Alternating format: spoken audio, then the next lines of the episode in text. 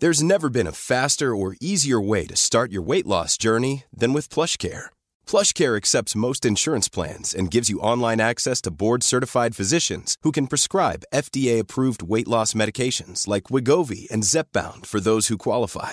Take charge of your health and speak with a board-certified physician about a weight loss plan that's right for you. Get started today at plushcare.com slash weight loss. That's plushcare.com slash weight loss. plushcare.com slash weight loss. One size fits all seems like a good idea for clothes until you try them on. Same goes for healthcare. That's why United Healthcare offers flexible, budget friendly coverage for medical, vision, dental, and more. Learn more at uh1.com. You're listening to Kicking the Kyriarchy, hosted by your resident intersectional feminist, Sid and Elena. And do we have news for you, team of listeners? The month of May is our one year of podcasting, and we'll be marking the growth of this little podcastling. We're celebrating with our first ever live recording, and we'd love for you to be in the audience. Watch our social media channels for more information. All our former guests are invited, and so are you. So if you have a favourite guest or you just want to hang out with us, watch this space. Last month, we talked trans identities with Bex, from Romario, and Saba, and we've heard great things from you all. This month, we're talking fashion, clothing, and garments, but we're not talking about dressing for your body shape. We're looking at clothing as intersectional feminists. So, for example, have you ever thought about who makes your clothes? Was the design created or stolen? And how can an item of clothing symbolise modesty and so much more? Let's delve into this complex topic with three formidable guests. I'm Sophie. I'm British Chinese. I'm cis. I'm non disabled and I'm straight. Thank you so much for coming on this podcast this month. This is No a topic that I, I, we've been really interested in doing for a while, actually, the kind of the cultural appropriation side of fashion. So, could you maybe give us a little bit of a rundown on what is cultural appropriation? Cultural appropriation is basically when another culture adopts or uses elements of a different culture, and it tends to be white people adopting other cultures. Probably just because, as someone from a minority, you kind of know how offensive it is to have parts of your culture appropriated, so you wouldn't tend to do it to other people. But it is very much a problem in kind of Western communities adopting other elements. I guess that leads us to the question of which cultures are the victims, if we could say that. Well, it tends to be the ones that are considered kind of exotic or trendy. So it tends to be Native American culture. A lot of black culture is appropriated, whether it's appearance wise, like the hair, or whether it's African tribes that are just kind of generalized. And you also get a lot of mainly Southeast Asian cultures. So it tends to be, you know, saris or like bindis, that kind of thing.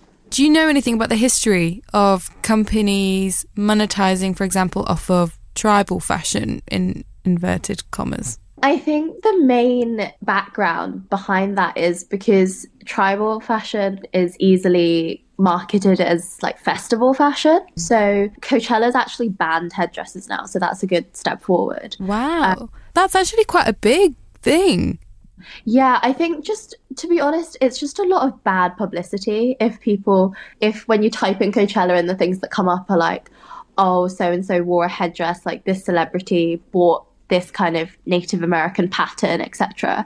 So to kind of ban it, it focuses a lot more on the positives. So it is it is like a good PR decision. I'd say the main company who still seems to struggle with the idea of Native American clothing not being an accessory is Urban Outfitters. I feel like it was last year that they still released like a whole line of clothing that was like feathered ear cuffs and feathered flags and like they had rip-off headdresses that they called crowns. It got even more ridiculous because they were selling like $20 satchels that they called like medicine pouches and then they even had like rain sticks and I'm like why would Whoa. you bring a rain stick to a festival? Like it's just so offensive. Why is it offensive? You have to look into the history of it and you've got to see that especially for Native Americans, like white people came in, stole their land, like massacred them, started like mass genocides, and now like the actual sacred parts of their culture, they're just like taking them away from them as well. So it kind of feels like your identity is nothing but an accessory almost. What's interesting is that Coachella, because of the publicity, banned mm-hmm. headdresses. Yet yeah. Urban Outfitters, which is who are basically selling clothing to make money, the demand or the pressure on them clearly doesn't exist because they're, they're still putting out those kinds of clothing.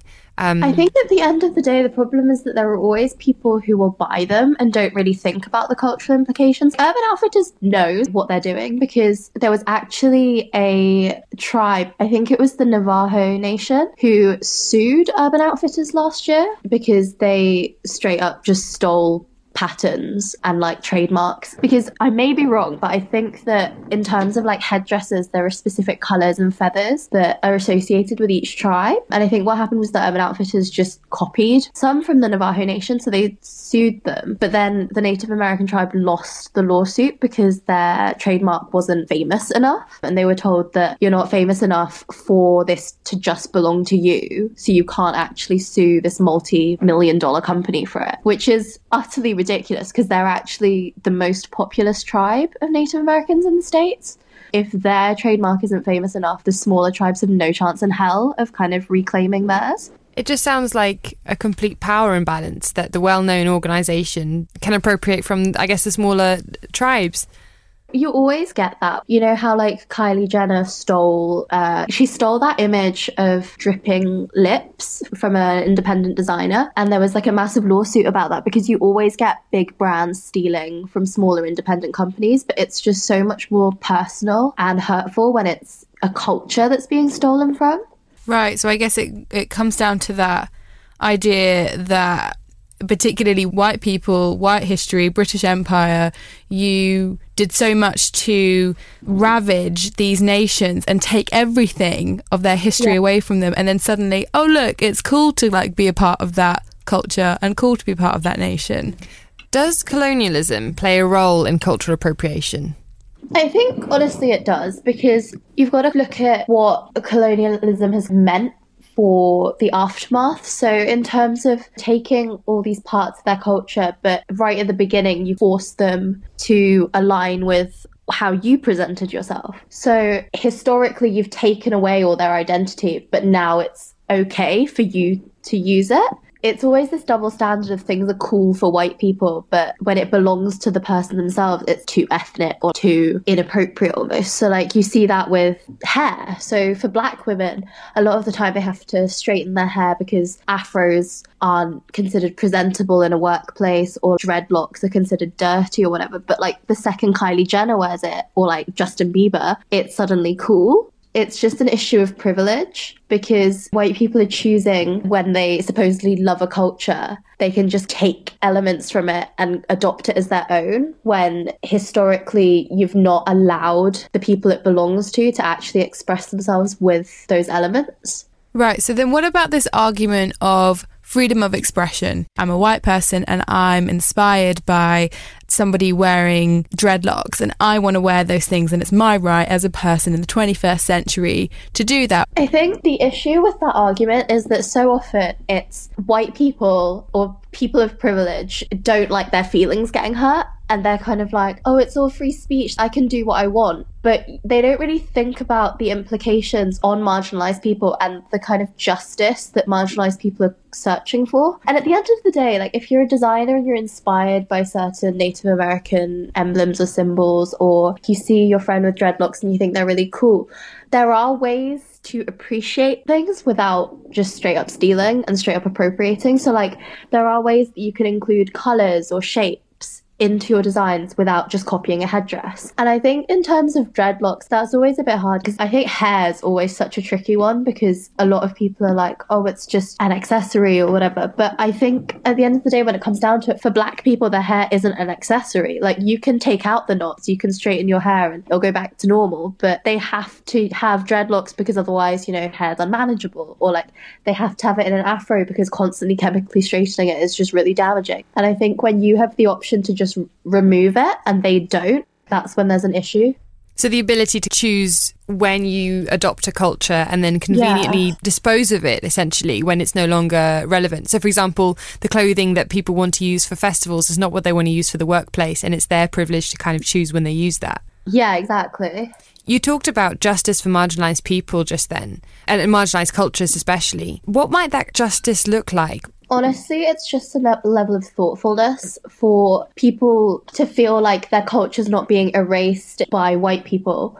A lot of the time you can see when someone's appreciating it and it's just slightly misguided, but it's the kind of desire on their part to want to understand. It's interesting to think about like who is designing these clothes and who are they talking to? Are they yeah. talking to the cultures that have inspired them? I think if Urban Outfitters had ever consulted a Native American, they would know which aspects are okay to sell and what elements are sacred to a culture. And I think if you're not consulting someone of that heritage, you're kind of taking all the economic profit of it without giving any back to that community. Chanel, I think in like 2013 or 14, did a collection including massive white headdresses. And as soon as you've got the name Chanel attached to that, it becomes more expensive. Whereas, would you go to a Native American tribe and buy things directly from them? Like, I don't think you would. Right. And you kind of touched on a few things there. This idea of you can appreciate a culture without appropriating it. How can we do that? The biggest example I can think of is cultural exchange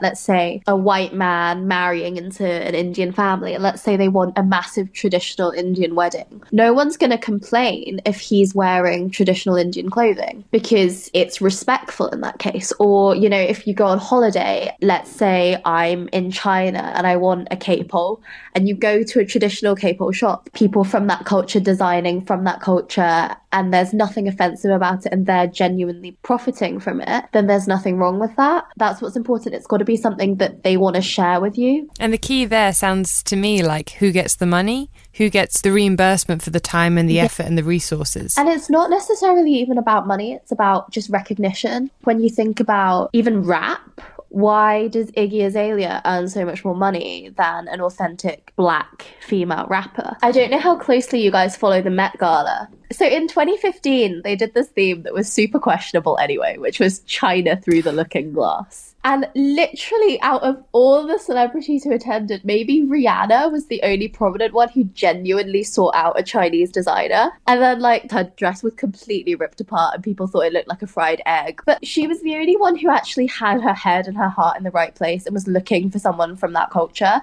so that she didn't turn up with chopsticks stuck in her hair. So, how do we know if something has been appropriated? If I'm walking around and I go into the shops, what questions should I be asking myself as a white woman? If ever you're even questioning it, that is a sign that it's being appropriated. But really, the main thing is you've got to ask yourself if the item has cultural significance in the original culture, and if, however, it's being presented now means that that significance has been stripped away. That's the main thing because it tends to be religious elements. A lot of Hindu gods are used as bedspreads, or like people get them as tattoos, and that's obviously really offensive. So, how significant is it in that culture, and would anyone in that culture use that item or show present that? That item like this. And if they wouldn't, maybe you shouldn't be doing that either.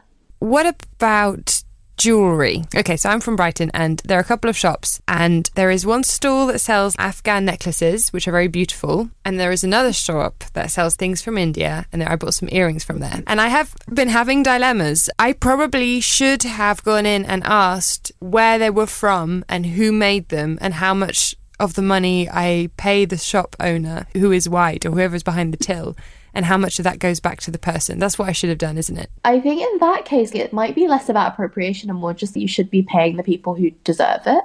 I think the main jewelry items, the South Asian accessories that are constantly appropriated, like the bindi. There's the one like that thing that you put in the part of your hair and it kind of slightly dangles over your forehead. That's like a specific piece of jewelry that you wear differently depending on which part of India you're from.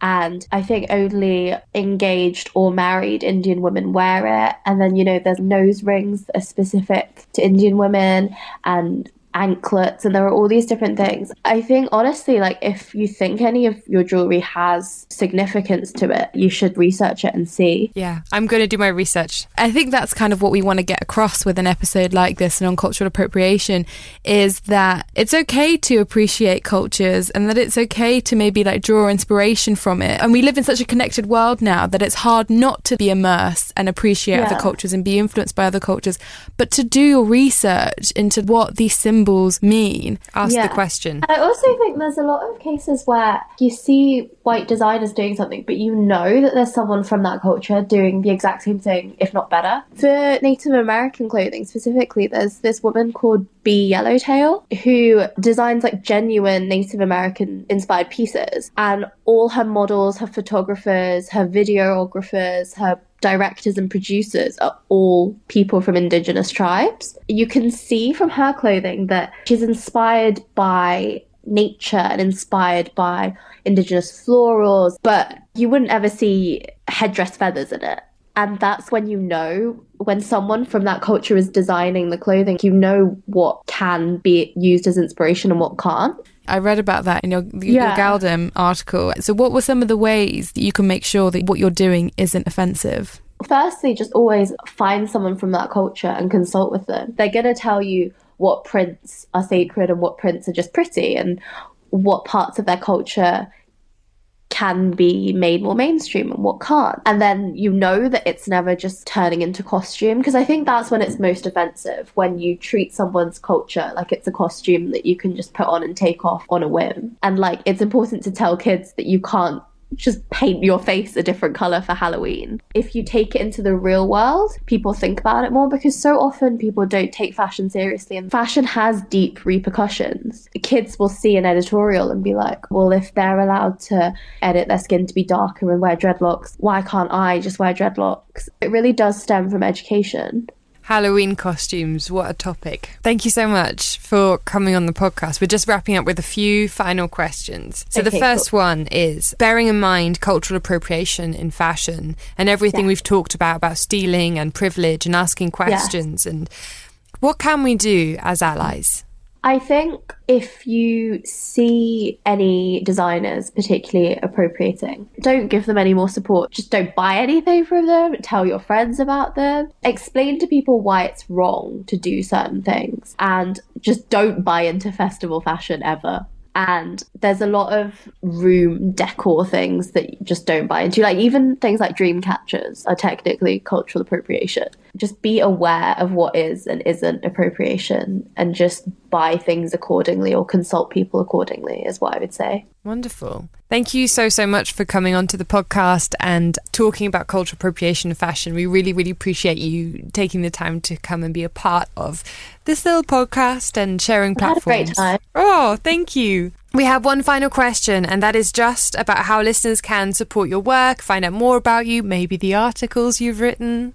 Yeah, so I'm mainly I want to say a journalist, but really just a blogger. So all my stuff will actually be listed on my blog, which is thereformedflake.com, under freelance work, I think is the tab I've got and I write for a couple of uni publications, but I mainly cover Fashion Week and I also write for gal-dem. So I tend to do more racial pieces on gal-dem. So I did one on cultural appropriation, which is how you guys found me, but I also did one on fetishizing Asian women and just how generally grim it is to date as an Asian girl. I don't have Twitter, but I'm fairly active on Instagram, which is okay. It sounds really weird, but it's Lena Anus, which is L E N A A N U S, but it actually means brothel hag in Latin, which I don't think is any better. But like, I used to be a major Latin geek. Yeah, so that that's where you can find me. If you're not creepy, I will answer your DM. So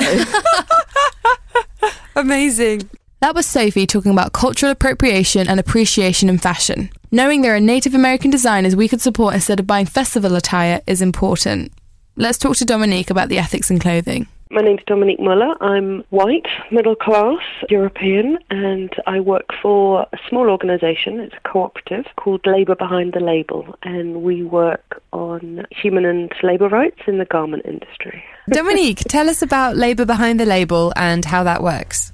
Well, Labour Behind the Label is a small group. We all work part time, and we are part of several major networks that work on the garment industry. One of them is the Clean Clothes campaign, and the other one is Change Your Shoes, something that we really strongly believe in, and I think this is what distinguishes the work of the Clean Clothes campaign, and that's showing solidarity with groups all around the world. So we have a partner network of about 250 groups, and they include trade unions, labour rights groups, but also women's rights groups groups and where they want us to push the big brands because consumers have a lot more power often than workers producing the clothes. And we make sure that we work with these groups and not on. Amazing. And that's quite important in international work to be working with organisations who are at the grassroots as opposed to on behalf of or telling them how to do things, isn't it?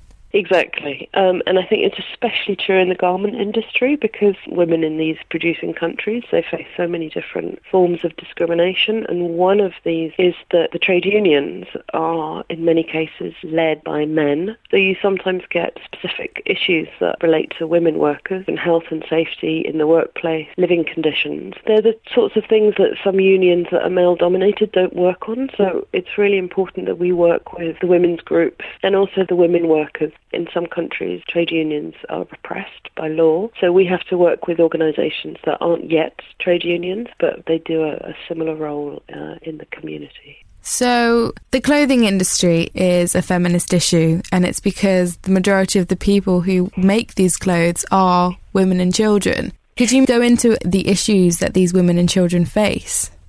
It's around 80% of the workers are female, and in some countries that goes up to 90%. So, for example, in Cambodia. And it's not really an accident that the workers are female, it's really discrimination and some structural issues in the garment industry. Especially now with globalization, it's always on the lookout for cheaper production sites, below wages, anything really to produce clothes cheaper. And that means that they employ women mainly because production takes place in states where there's inbuilt cultural discrimination against women. In many cases, they're used to lower wages, they're used to poorer working conditions. There's some serious structural and systemic problems within the garment industry. It's built around low wages, short-term informal employment. It takes place in many states where health and safety regulation just really isn't monitored you know, for one item of clothing, there can be several different suppliers, but those suppliers can each have two, three, five different subcontractors, and it can also include home workers. There's a very complex supply chain, and brands up until now have been very unwilling to take responsibility for all the workers. Hmm. Could you elaborate on home workers? Because you mentioned that they tend to be taken advantage of most. Who are home workers? Home workers in particular are very vulnerable. For example, in the shoe industry, there'll be predominantly women making the leather uppers that will then get shipped off to a factory somewhere else. Or you might get women working at home producing lace. And these are women that are almost invisible. They're isolated from trade unions, have very little contact with other workers. In some cases, you see companies that their response is to say, well, we'll stop home workers. And that isn't at all what we're asking for. But what we're asking for for is better regulation and more protection for these women and the ability for the women to organise. The thing with home workers is that there are benefits. They sometimes fit in the work in between uh, looking after the family, cooking, cleaning, etc. We certainly don't want to see an end to home workers, but an end to the exploitation of invisible workforce. I hadn't thought about how they would be more likely to be mothers and that that would be an advantage to them. And actually, by stopping it entirely, you'd be doing a disservice to the people on the ground who need that kind of labour that's flexible. Exactly. There's an academic argument. People say that women's entry into the workforce has been one of the first steps towards greater economic independence, but also political emancipation. But I think the problem is that the garment industry is not empowering these women, but it's simply replicating forms of discrimination. It's a process almost of entrapment. So the women are trapped in very low paid work with wages that generally are not enough to feed their family and very little access to childcare, training and opportunities for promotion. And in some countries, women are required to sign agreements saying they won't get married or they won't have children, which is why some countries you see factories made up predominantly of 16 to 25 year olds because they're the cheapest and they're not likely to have babies. And once they reach a certain age, then they have to move on. So these women have to sign saying that they're not going to get married and they're not going to have children. Yeah, it's not in all cases, but um, we have found instances, for example, in China, women that do get pregnant are sacked, what? Uh, despite obviously, you know, international and national regulations. Sorry, I'm just. It just seems absolutely ridiculous. They have to literally, physically choose whether they're going to work or they're going to have children. Yeah, exactly. That is one of the ways in which wage costs are kept down. If you're employing people on, on short term contracts and often denying them access to social security benefits and pensions, then it's far easier to get rid of workers if they do fall pregnant because you can do that and stay within the law. You were talking about how you have to choose between a job or having a family, but imagine if you fall pregnant and it's not by choice at all, and then that is ultimately a decision made for you. Obviously, it's a startling example, I think, of the power that the factories and the whole industry have over what, in some cases, a whole generation of women. So, some countries for example, Bangladesh, but also to an extent Cambodia. Garment production is a huge part of their economy, and for many young women, it's one of the few available jobs. In many garment producing countries, the women are migrants from rural areas, so they've travelled to the cities where they've got very little support. So if they do get pregnant, then that means travelling back to their home villages. But at the same time, places like China, once they've had the child, because of rules on residency, a so-called hukou system, migrants aren't necessarily allowed to bring their children to the cities. So you have a whole generation of what the Chinese called left behind children, and they stay behind in the villages with their grandparents while their parents move back to the cities to work. I mean, this whole thing is it's heartbreaking. Can you describe maybe a typical working condition for these women or these children that you've come across? I think waking up very early, maybe cooking for the family, start work at seven, working maybe a 10 hour shift, a break for supper, and then an added couple of hours of overtime that is not voluntary. Management would say, well, you either do the overtime or you leave. Sometimes people work up to 15 hours a day. In many places, they would have one day off a week. But in some places, you don't have any time off, or you have a bonus. So, for example, in Burma, in Myanmar, workers would get a bonus if you have a full attendant, which means no rest day. They work generally in very hot, humid environment, very little ventilation, so there's a lot of you know dust in the air. It's incredibly noisy. Workers will get paid according to a piece rate.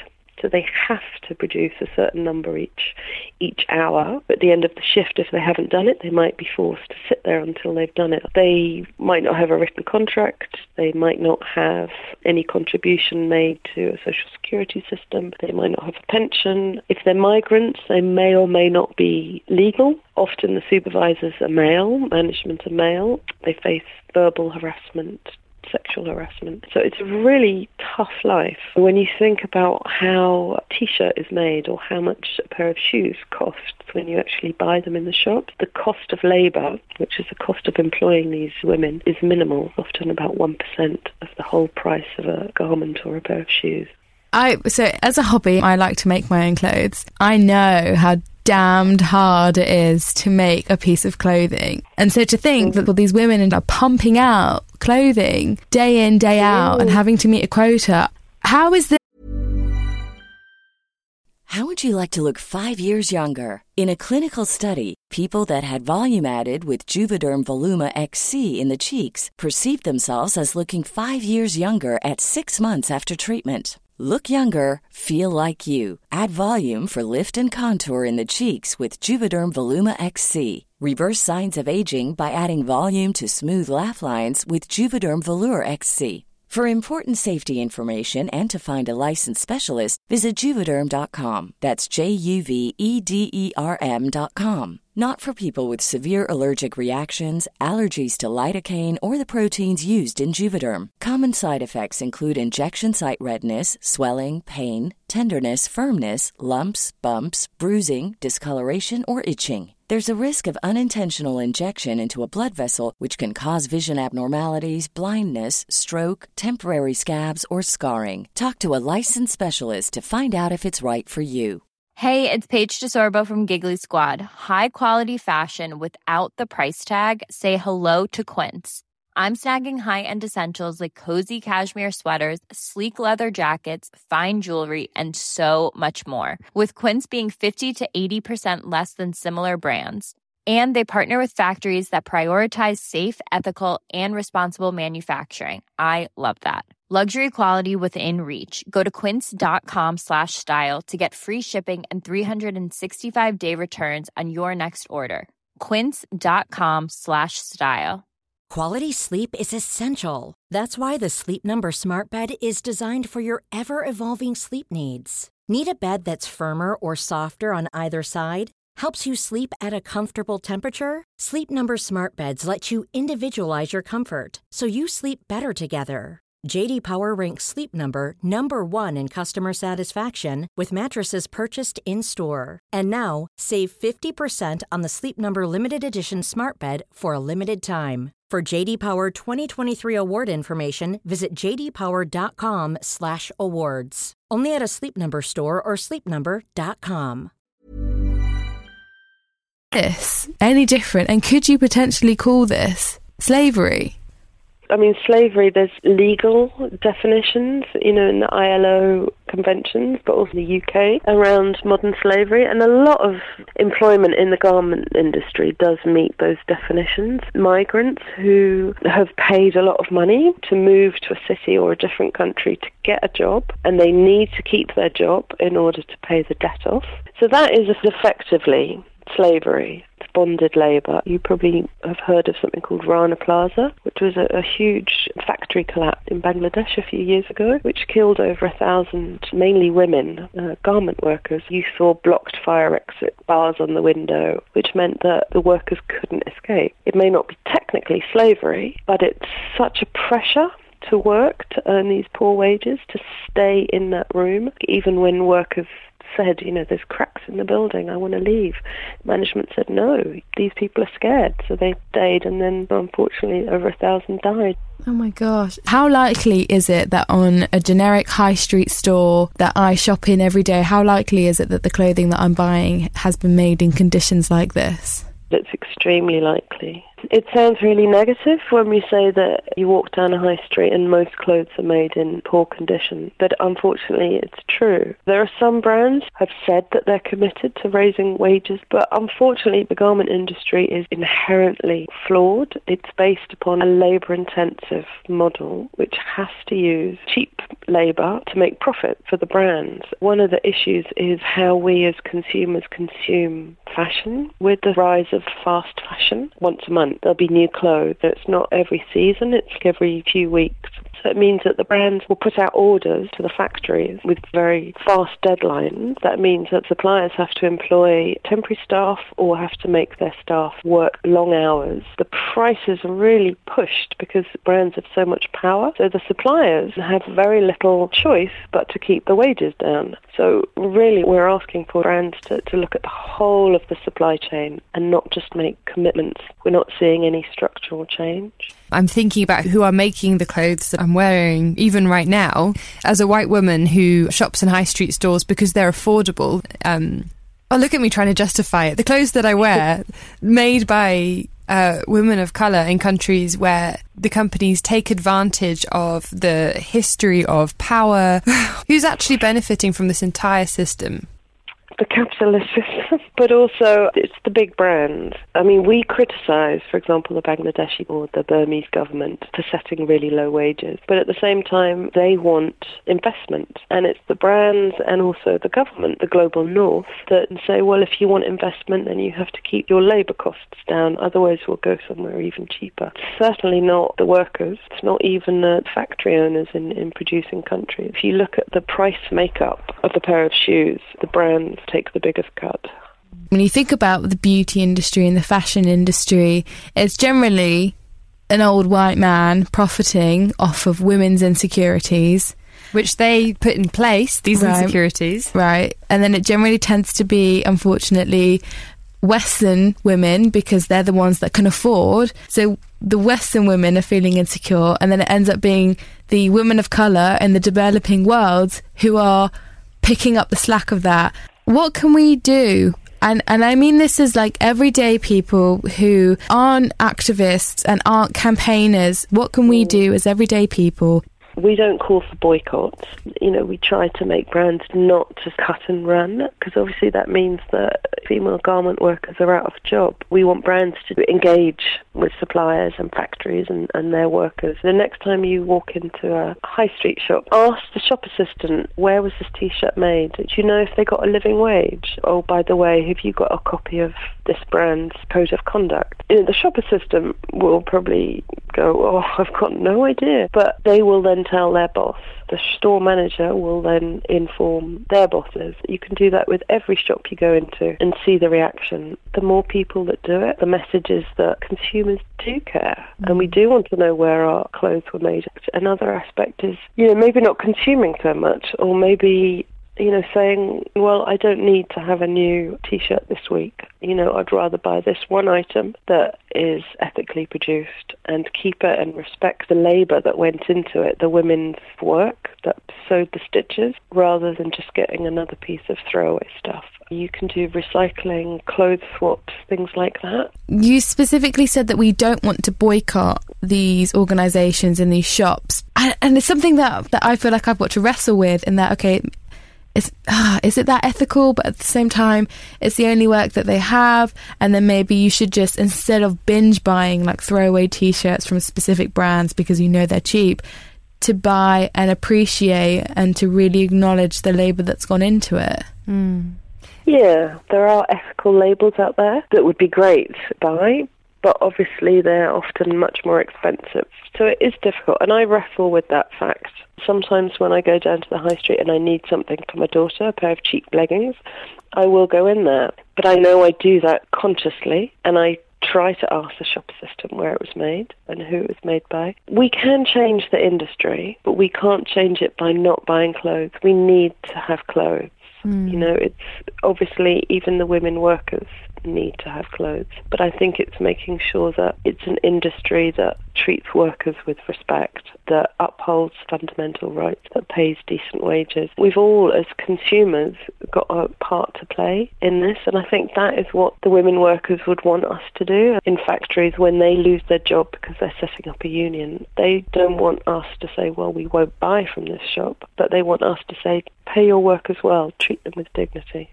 Is it possible that this is also a bit of a class issue? Fair enough, I want to be as ethical as I can with my clothing, but it's very expensive to buy ethical fashion. Mm. What? How can we make ethical fashion accessible? You're right. I think it is a class issue. If you look at, for example, how much a T-shirt, how much the price of that is made by the labour costs, is only a small proportion.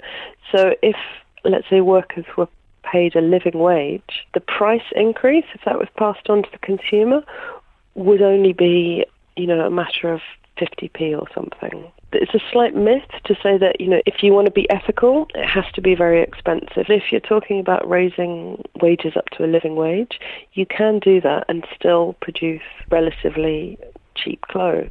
Thank you so much, Dominique, for coming on the podcast. It's been a real pleasure to uh, learn from you and what Labour Behind the Label do. How can we support your work? How can we find out more about Labour Behind the Label?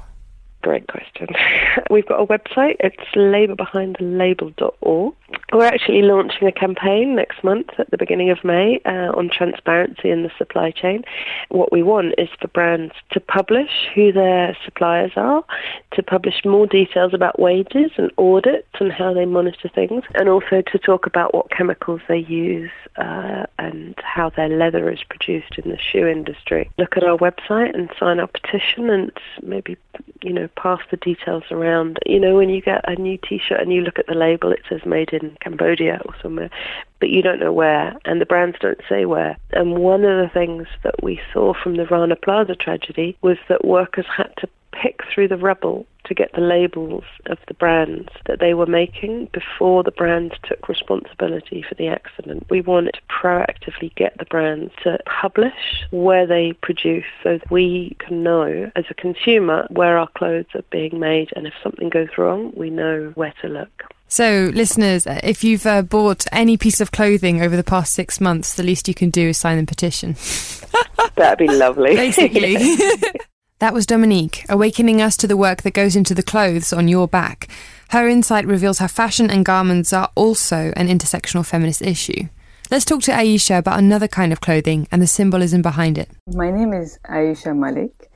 I am originally uh, from Pakistan. Um, I, I, was born and raised there. Um, I, ha- I trained as a lawyer and I reside here in England now. And I'm interested in issues cut across various disciplines, including feminism and how it keys into my faith, which is Islam.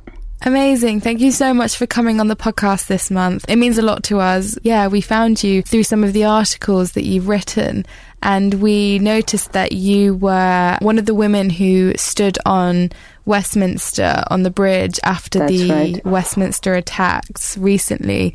So maybe we could start off with asking why you stood in solidarity on the bridge that day. Yeah, absolutely. I think it was exactly about showing solidarity in times of adversity. And I think for, for me personally, it, it was important for a few reasons.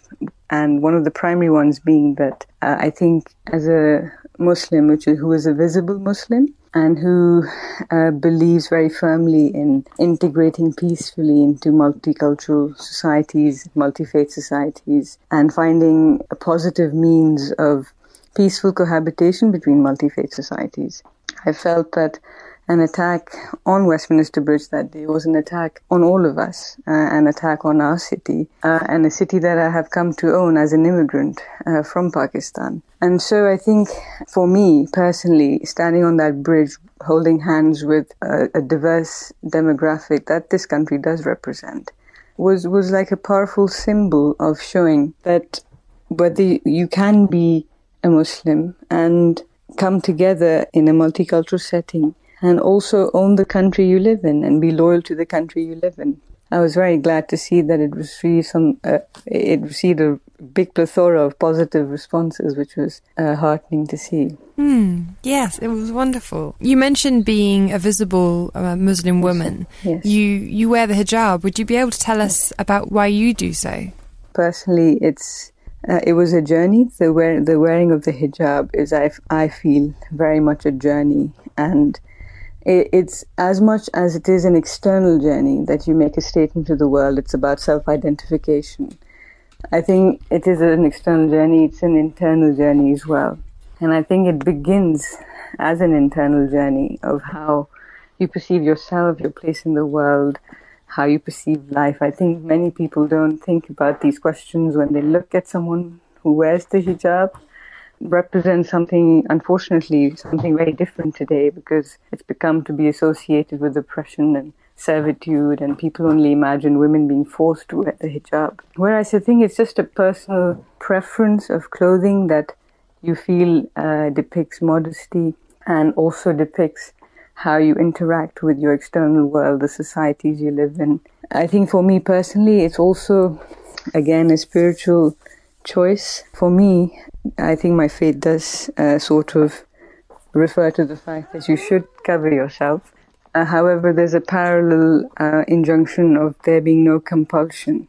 So, um, Islam never tells you forcefully to cover yourself. It only suggests that women guard their modesty and chastity because there's always a verse that says that there's no compulsion in the Islamic faith.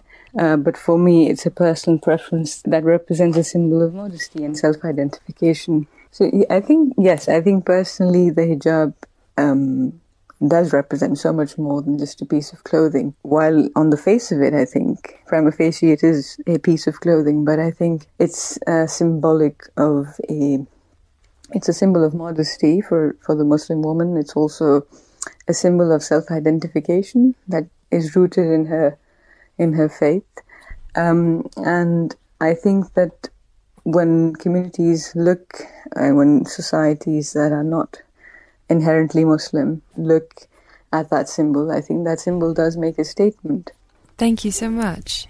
So you talked about the self-reflection that happens when thinking about wearing the hijab, but also what other people see when they look at you. How do you reconcile those two things? What kinds of things? Because being visibly Muslim is having such bad press, especially at the moment. What what is that like? I would say that it is a frustrating journey. My background is I grew up in Pakistan, which was obviously a predominantly Muslim country. So when I first started wearing the hijab, I was obviously didn't have any issues of that nature, uh, where people who were not Muslims or belonged to no religion would look at someone and uh, put them into a box.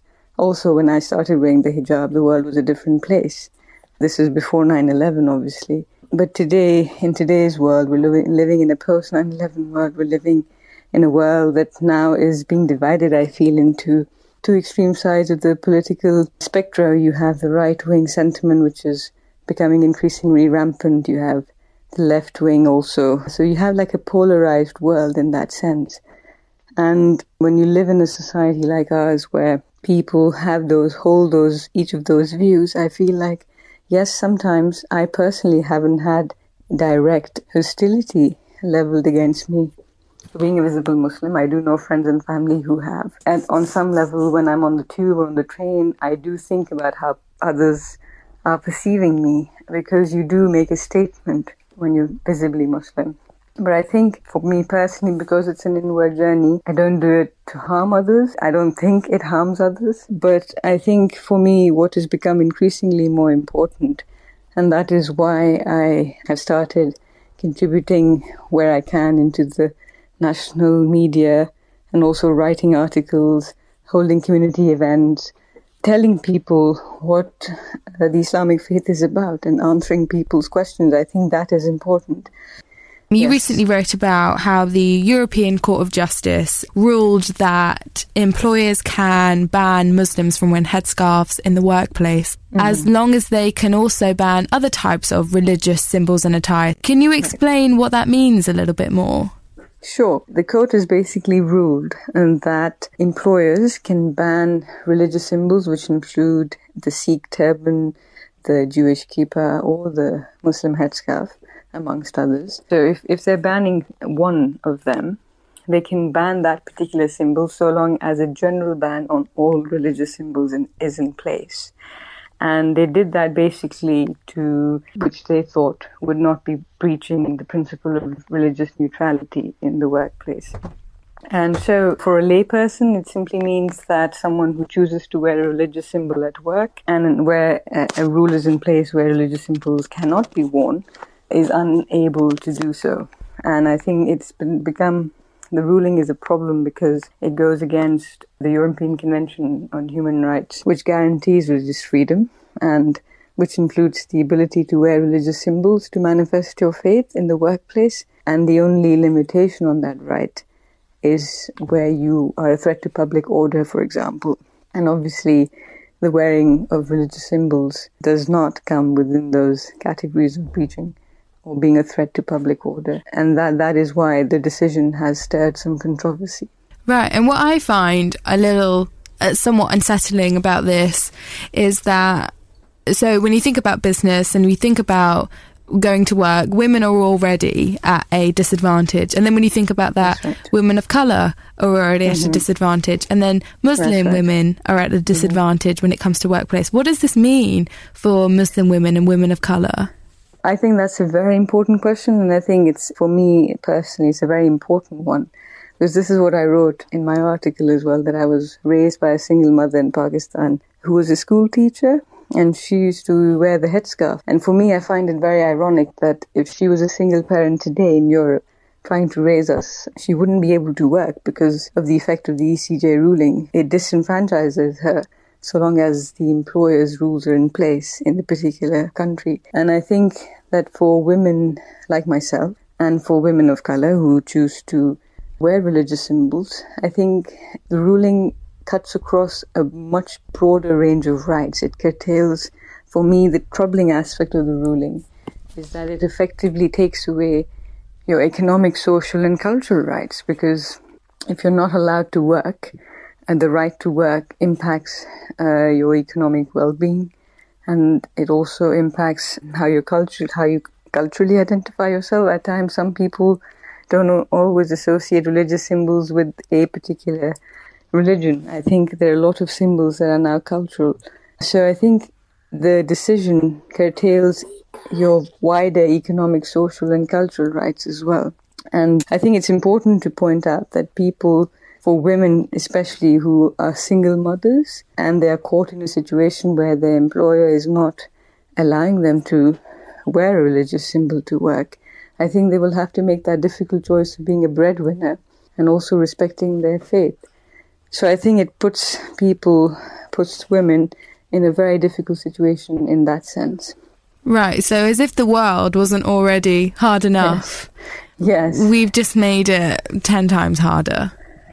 We, we unfortunately have, yes. And I think it's hypocritical terrain that we find ourselves in because, on the one hand, we have the continent, Europe, I mean, which is very liberal and allows bare bone dressing. And this is again an argument I put forward in my article. But it somehow hasn't been able to swallow women choosing to cover themselves of their own free accord. It always symbolizes oppression and servitude in some form. Whereas I feel a fundamental argument is that the woman's freedom to be able to wear a hijab should be equally respected as her freedom not to wear a hijab. In France, there's been a debate about a new laïcité. In France, this has been in the legal landscape since 2004, the headscarf issue. Could you explain a little bit more about laïcité? So, laïcité is just the French word for secularism. And last year I was at a conference in Oxford, and there was a French scholar who had come over, and she was speaking of the politics of secularism. And she, her talk was enlightening because she basically painted the legal landscape in Europe, in France, rather, sorry, of how the headscarf issue has evolved. And she said that while constitutionally in the French constitution, uh, you can only sort of put a ban on religious symbols insofar as public officials are concerned. Mm. It does not affect private individuals like this ECJ ruling does. It affects private individuals choosing to wear these symbols to work. Mm. So, what the French courts have done by extending uh, the headscarf ban, like as you know, the headscarves are now banned, like teachers and other professional women can't wear them in France. They've sort of overridden the constitution.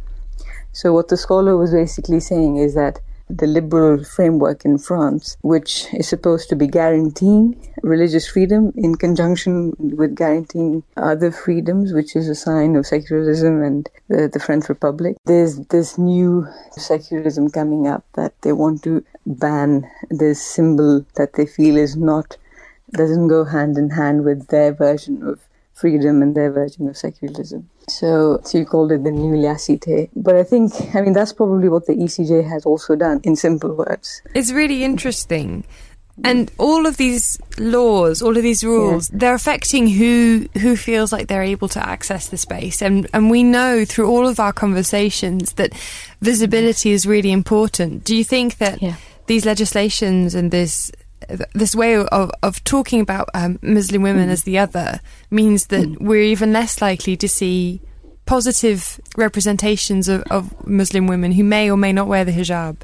Unfortunately, I think it will have that impact. And as a personal example, I can tell you that I was catching up with a friend last month who works in Brussels, and he was, we were discussing the ECJ ruling and the path that the continent uh, is going down. And he was quoting an example of this woman who has degrees from LSE and other places, and she can get any job she really wants. But in France and other places like Belgium, she's limited because there are rules in place which prevent her from manifesting her faith. And I think that as a, as a society, we are losing out in some of that diverse conversation and also a conversation that can contribute so positively to the community because I think women women voices really play a positive part in informing the, the larger national conversation. And if you take those voices out of the legal, the, the social, and the political spectrum, you are really silencing a large majority.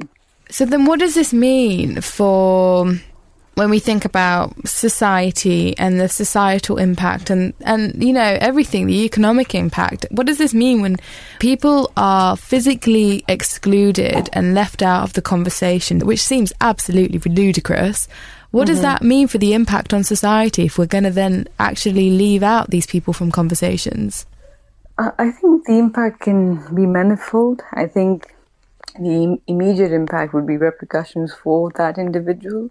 For example, like I already said, if the woman is a breadwinner for her family, it, it impacts her adversely if she chooses to really stick to stick to her faith and then compromise on being a breadwinner. Um, so it, it, it puts firstly, I think the individual has to make some very difficult choices at times.